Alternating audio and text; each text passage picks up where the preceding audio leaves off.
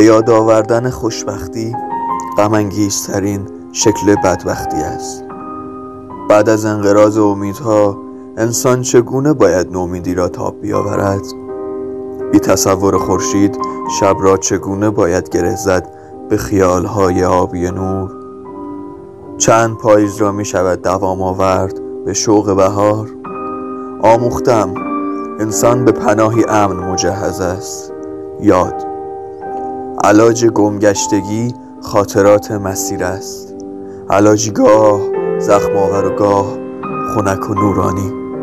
یاد پاداشی است که در ازای از دست دادن عمر نصیبمان می شود پاداشی اندک اما مهم.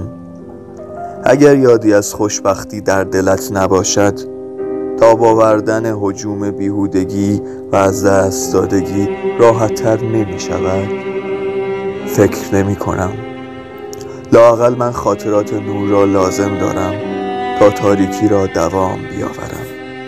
غمانگیزی مرور خاطرات روزهای خوب شاید ریشه در ناممکن بودن تکرارشان دارد.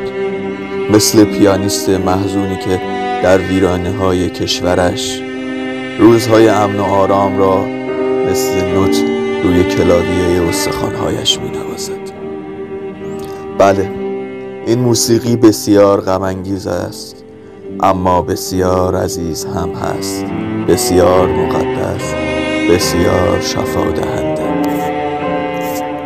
از رنج یأس به خاک پذیرش برگشتن این مرهم کوچک مهمی است که خاطرات به ما هدیه می کند و بی این مرهم ما از پس زخم ها بر نمی